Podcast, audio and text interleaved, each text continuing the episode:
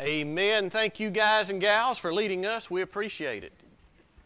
Well, we are picking up where we left off in Mark's Gospel, chapter number seven. You know, we've been preaching in Mark's Gospel for the past several months. We're going to continue that today. Uh, one of the things that, that amazes me is how God's Word doesn't have to be forced to address whatever day it is in which we are living. And today is Father's Day, and lo and behold, here's a good text that has something to say to us dads. So, Mark chapter 7, we're going to begin in verse number 31, and we'll read through the close of that chapter. So, if you have your copy of God's Word in sight, follow along as I read, starting in verse number 31. The Bible says, Again, He, that is Jesus, went out from the region of Tyre and came through Sidon to the Sea of Galilee within the region of Decapolis. And they brought to him one who was deaf and spoke with difficulty, and they implored him to lay his hand on him.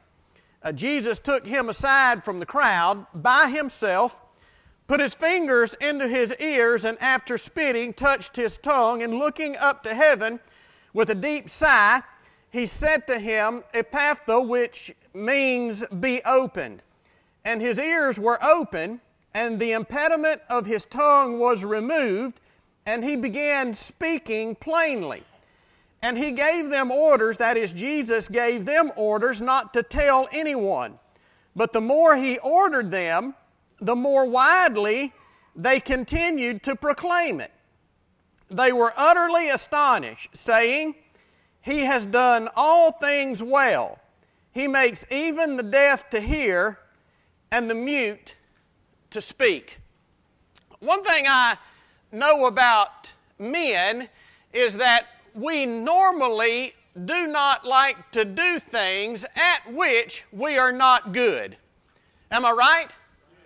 I mean, for example, uh, there's one guy sitting here in our midst who took his wife bowling 20 years ago and she beat him, and he hasn't bowled a frame since. I mean, that's just, yeah, there you go. I'm not going to call any names, but his initials are Cliff Myers. I mean, we, we just don't like to do things that we're not good at doing. We seem very uncomfortable and very awkward. For example, how many of you very white men in here like to dance? Raise your hand. Ah, well, Jamie, you must be good at it. You boys get back up here and play a little Sweet Home Alabama, and let's watch Jamie cut the rug, huh? I mean, most, most boys don't like to dance because they have absolutely no rhythm, no groove, and just can't get it on. But there are a few of you I know that can do it and you don't mind doing it. The rest of us try to avoid it at all costs. I mean, how'd you like to see Jerry Newman dancing? Huh? Yeah. huh? I mean, look, if we announce ne- that Jerry Newman gonna dance next Sunday, we could pack this house out, couldn't we?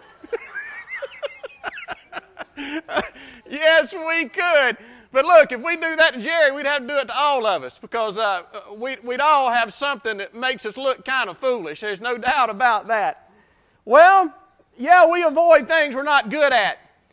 But there are some guys who are good. I mean, they're just genuinely good at some things. I've noticed that, and I've observed, and I've watched some of you. For example, if you're going to go skeet shooting, do not take Zach Rotella with you because he will make you look foolish.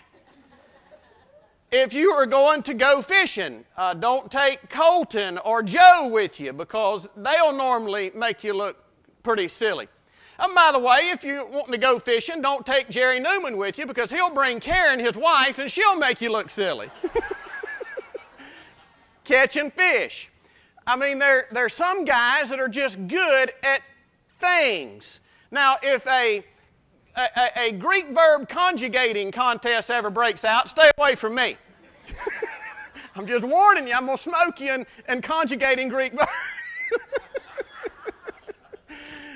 you know, I mean, I'm a nerd, I'm a geek. I'm not good at anything, but I can conjugate a Greek verb.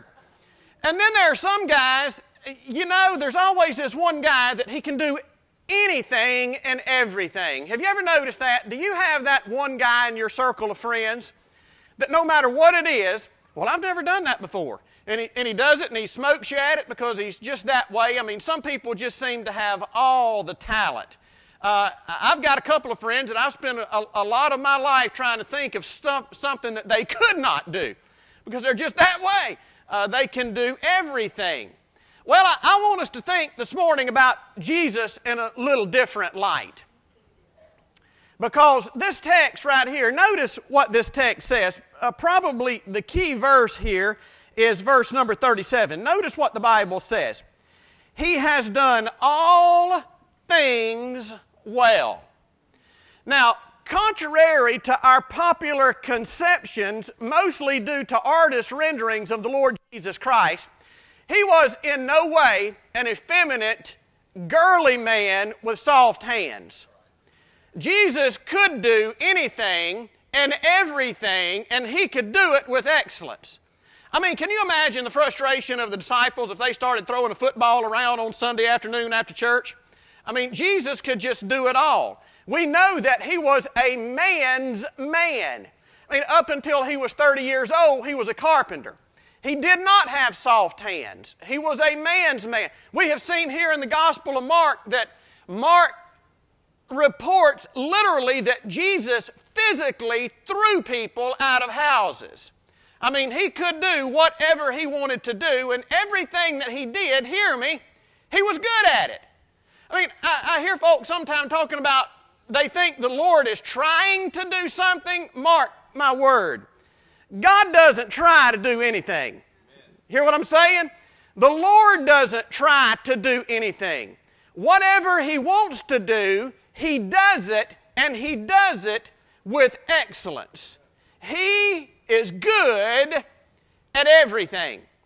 Well, this text brings out a few things at which He is extremely good and there's some things that we as men and we as followers of Christ uh, maybe ought to develop some of the same characteristics of being good along the same lines at some things at which Jesus was good. So let me spend a few minutes here, maybe 10 or 15 minutes, delineating at least three of them. Number one, notice what it is that this text tells us that Jesus was good at. First thing I think that is included here is found in verses 31 through 33. He's good at dealing with our miserable condition. and who doesn't that describe? I mean, this guy here in this story could be the testimony of any one of us, because make no mistake about it, if you are living without Christ, you are living in a miserable, pathetic condition. And here this guy was, and, and notice what the Bible says about him. The Bible says, uh, beginning in verse uh, 32 that they brought to him one who was deaf and spoke with difficulty. Now, here's something essential. Let me, let me show you how miserable this guy was. You know, medical experts and people who have these conditions say, and it's a, it's a horrible thing to think, but if you could, if you had to choose which one you were going to lose, your sight or your hearing, which one would you? Man, that's a, that's a difficult decision, is it not? But here's what the medical experts say the medical experts say that to lose your hearing is exponentially more difficult than losing your sight. And especially if you were born without hearing. This guy here, the text seems to indicate that he had hearing, but for some reason he lost it. And here's the reason why they say that it's, uh, it's more debilitating to be without hearing than it is without sight because all of the stigma and all the other things that are associated with not being able to hear. For example, in the old days when somebody was deaf, they used to say about them that they were deaf and what? Deaf and dumb. That's exactly right. Now, how would you like to be described that way? Deaf and dumb. certainly, these people are not dumb. They're not without intelligence, but that stigma is associated because of the way they speak. I mean, stop and think about it. How would you know how to formulate the sounds in any word? Take a simple word like cat. You don't, you don't know how to, how to make your tongue go to your palate or anything. You, you can't even dream of formulating a sound properly. So, to listen to someone who cannot hear, you understand they speak in such a way as that stigma comes to them. Even folk who have had their hearing early in life, but it's gone away, they tend to lose the ability to speak very plainly. So, deaf and dumb is often associated with this condition of being deaf. Now, this guy was in a pretty miserable condition. Pretty miserable condition. And by the way, do you know that you could be born with two good ears and still not hear a word that God says? And I think the thrust of this message, the reason Peter dictated and Mark wrote down, is because Peter knows it describes him. Every one of us are born spiritually dead. That means that we can't hear. Jesus in John chapter 7, talking to some guys, says, You can't hear my word because you are of your father, the devil. Hey, uh, you know, I see this on TV a good bit talking about we're all the children of God. No, we're not. You're not a child of God until you've been born again by the Spirit of God. When you are born physically, you are born a child of the devil because of what Adam and Eve did in the Garden of Eden. And people who are spiritually dead, look, they're spiritually blind. Jesus said, You can't even see the kingdom of heaven unless you're born again. He says, You can't hear my word because you are of your father, the devil. Paul says that, that, that the natural man does not perceive the things of the Spirit of God, neither can he because they're spiritually discerned. Hey, here's what people who have never been born again hear when God's word is being taught or proclaimed. You know what, you know what they hear? They hear Charlie Brown's teacher, Perry. Walk, walk, walk, walk, walk, walk, walk, walk, walk, walk. Just this week, I was working with my engineer friend, Dane Caldwell, and he had to do some pretty high math for me to figure out some construction angles and volumes on a little project we got going on. And he pulled out his phone and started calculating square roots and Pythagorean theorems and all that. And I said, Son, you know what I hear? I hear walk, walk, walk, walk, walk, walk, walk. I said, Don't need to know how you get there, just tell me what I need to do. How do I need to nail this? That's the way it is. I, I had a, a, pastor friend of mine was with me uh, in Brazil one time. He came down to visit us, and I just happened to be preaching that night in a Brazilian congregation in Portuguese. And when I got done, he taught. He said, "He said you taught me something tonight." I said, "What?" He said, "You taught me how 50% of the people I preach to on Sunday how they hear me." Because that's exactly what I heard tonight. I didn't understand a word you said. He said, Now I know how my people feel when they listen to me preach. They don't understand a word I say especially those who haven't been born again, cannot hear the Word of God. And so many times I have people ask me, How can someone come and sit in church and hear such a clarion call of the gospel and not respond? And here's how. You can sit here physically and not hear a word spiritually because you're spiritually deaf.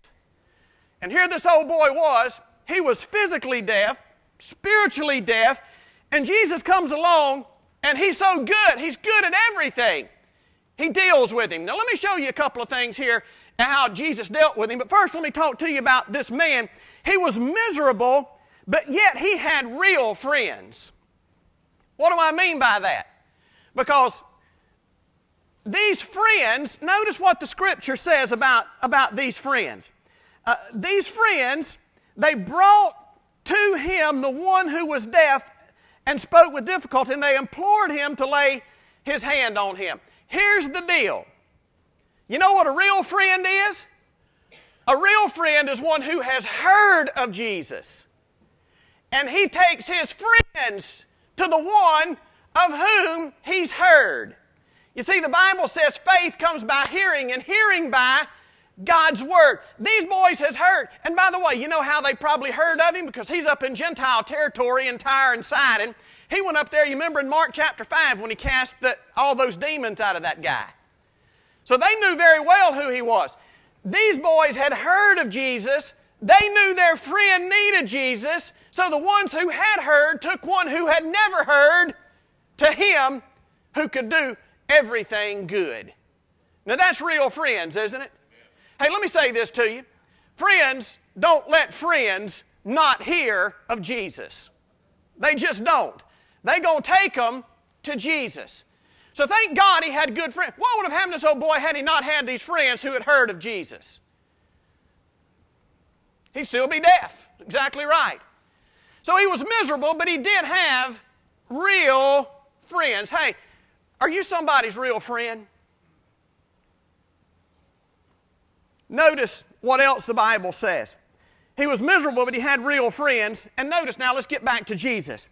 This man was miserable, but put a, put a T in there.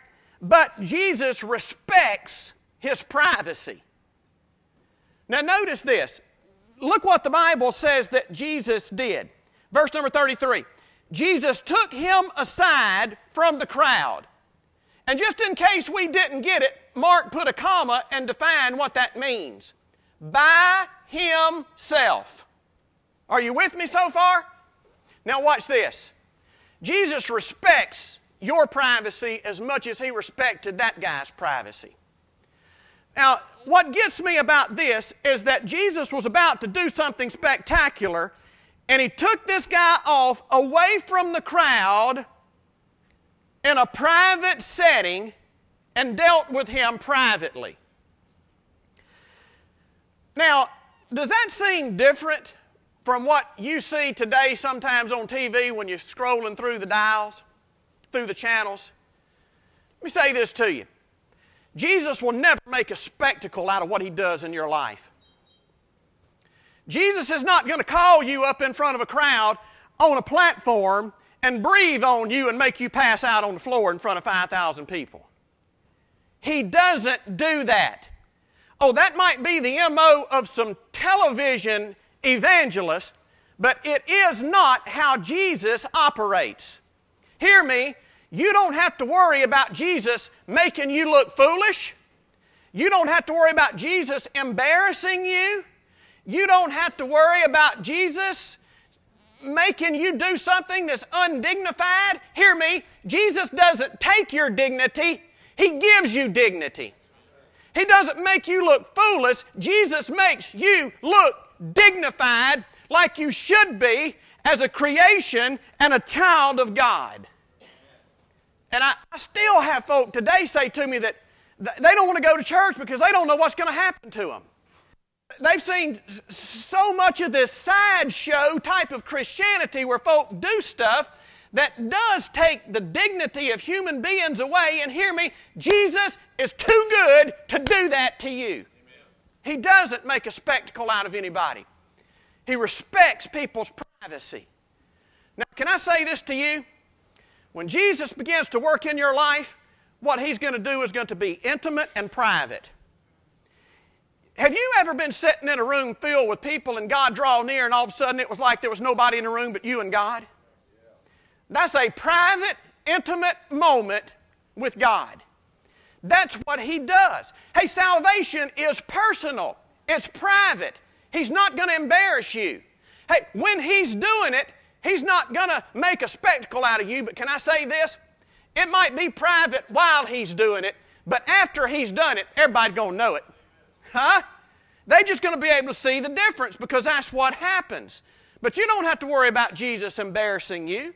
He's not that way. He's too good to do anything other than make you look like the dignified person that He's created you to be. Anything less is not. Notice what else the Bible says. He's good at everything. He's good at dealing, number one, with our miserable condition. But number two, check this out. He's good because he is a master of communication. He's a master of communication. And again, let's just plug that little saying right back in. I hear people all the time say, I think, I think the Lord's trying to tell me something. No, the Lord doesn't try.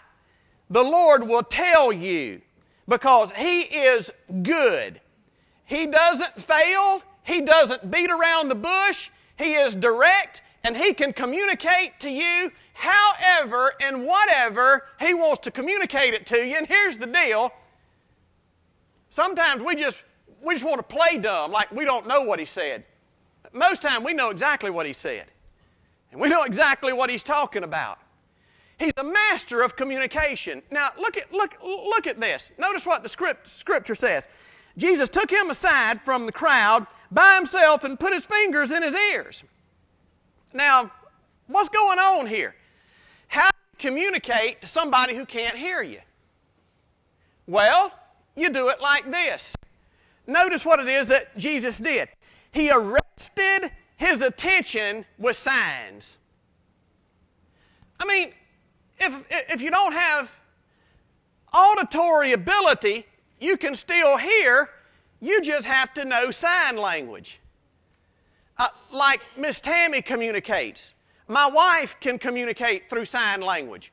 And no matter how, and by the way, when the scripture says faith comes by hearing and hearing by the word, let's don't be legalistic and think you only have to hear right here. If somebody signs it to you and you perceive it, you've got it.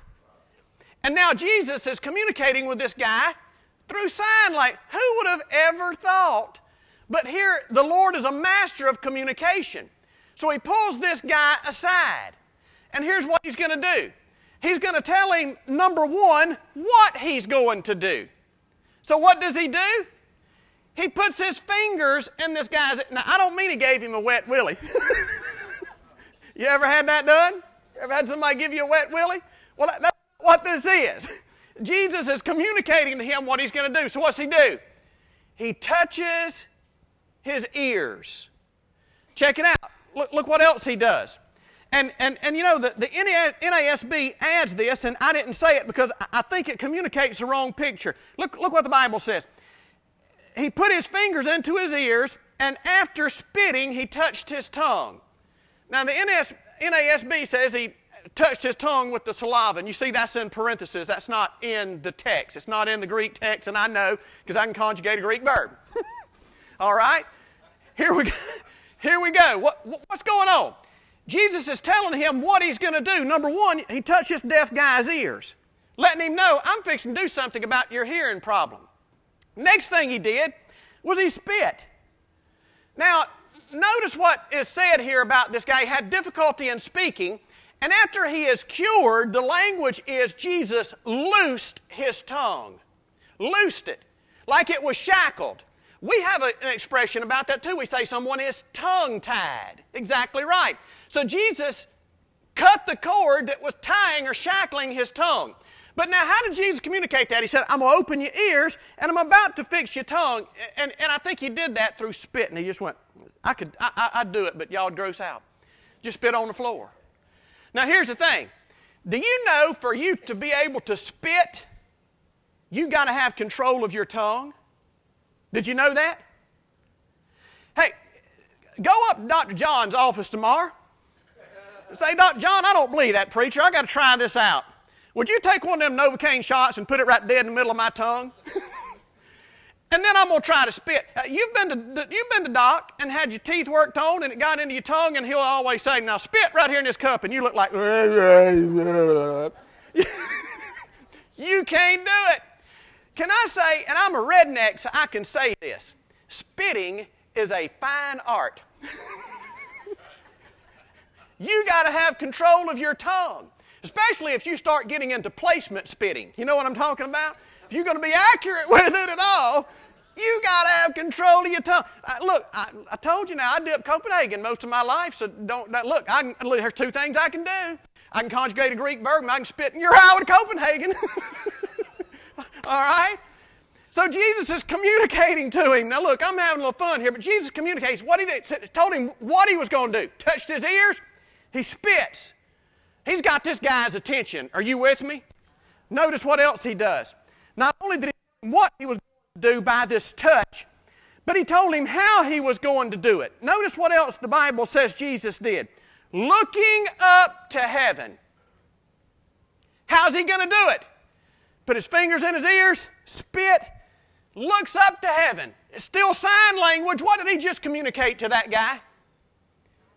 Exactly what he said. He said, What's about to happen to you is going to happen through divine power. You see, Jesus lived in constant contact with the Father.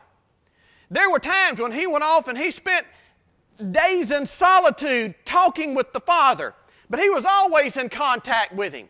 And now he looks up as to say, What's about to happen to you is something that comes straight from the hand of the Father. Now, let me ask you this Jesus looking up to heaven kind of symbolizes prayer. And you understand, he said that you can't do anything apart from Him. Can't do anything. If anything's going to take place in our life that has eternal significance, that is done by the power of God, son, it comes because we are tuned in and plugged in through prayer to heaven's throne. I have to ask myself, how much of what I do in ministry is done in my power? And you know, I can get the answer when I see the results. Because I can tell you what I can do produces no eternal results. But, son, what He does, when it comes from Him, when the power source is God the Father, and Jesus letting Him know that is not me, this is God the Father about to do something for you. He's speaking to this guy through signs, touches his ear, spit, looks up. Then what else does he do? The Bible says he looks up to heaven and with a deep sigh. See, he told him what he was going to do, he told him how he was going to do it, and now he's telling him why he's going to do it. Because Jesus is good this way. Now, why was it a deep sigh? Well, it couldn't have been a shallow sigh because the guy wouldn't have been able to hear it. So Jesus had to act it out.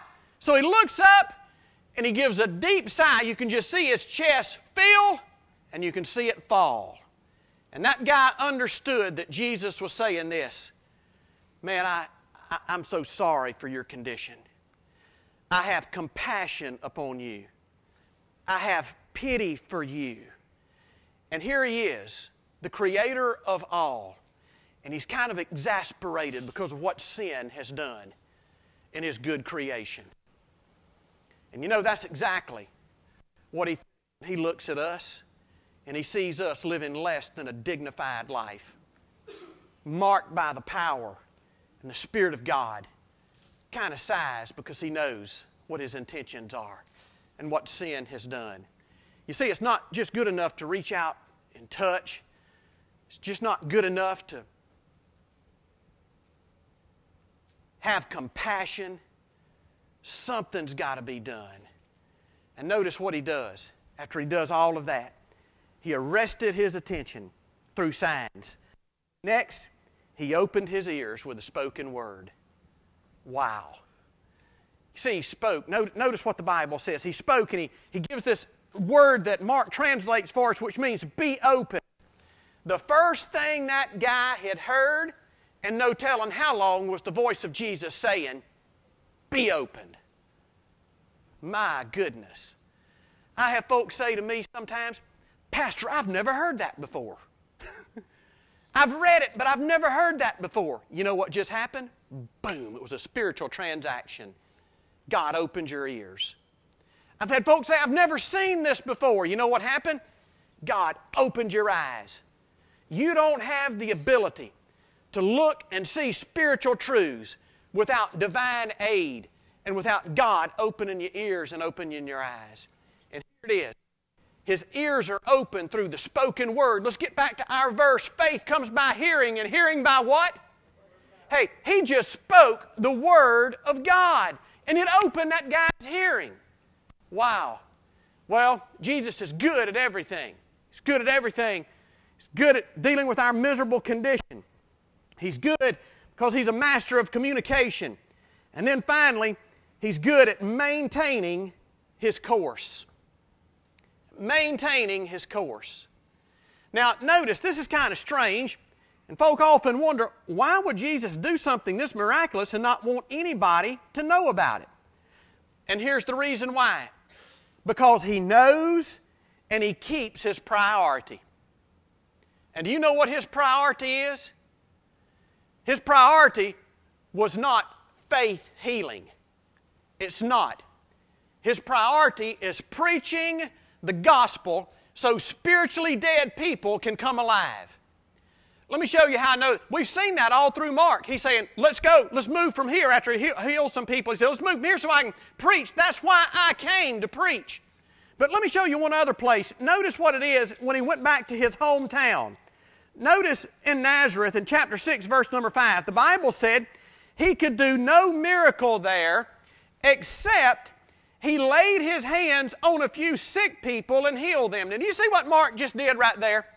Mark just took the miracle of physical healing and put it way down here in a class that's far secondary from what Jesus wants to do. His priority is not physical healing, but yet it kills me.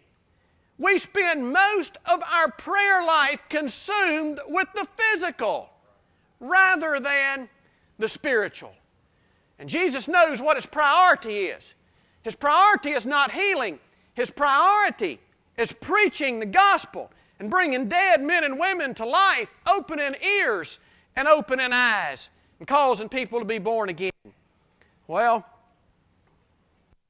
he couldn't do that if he allowed these people to sidetrack him because he healed a few folk. And you know, that's exactly what takes place.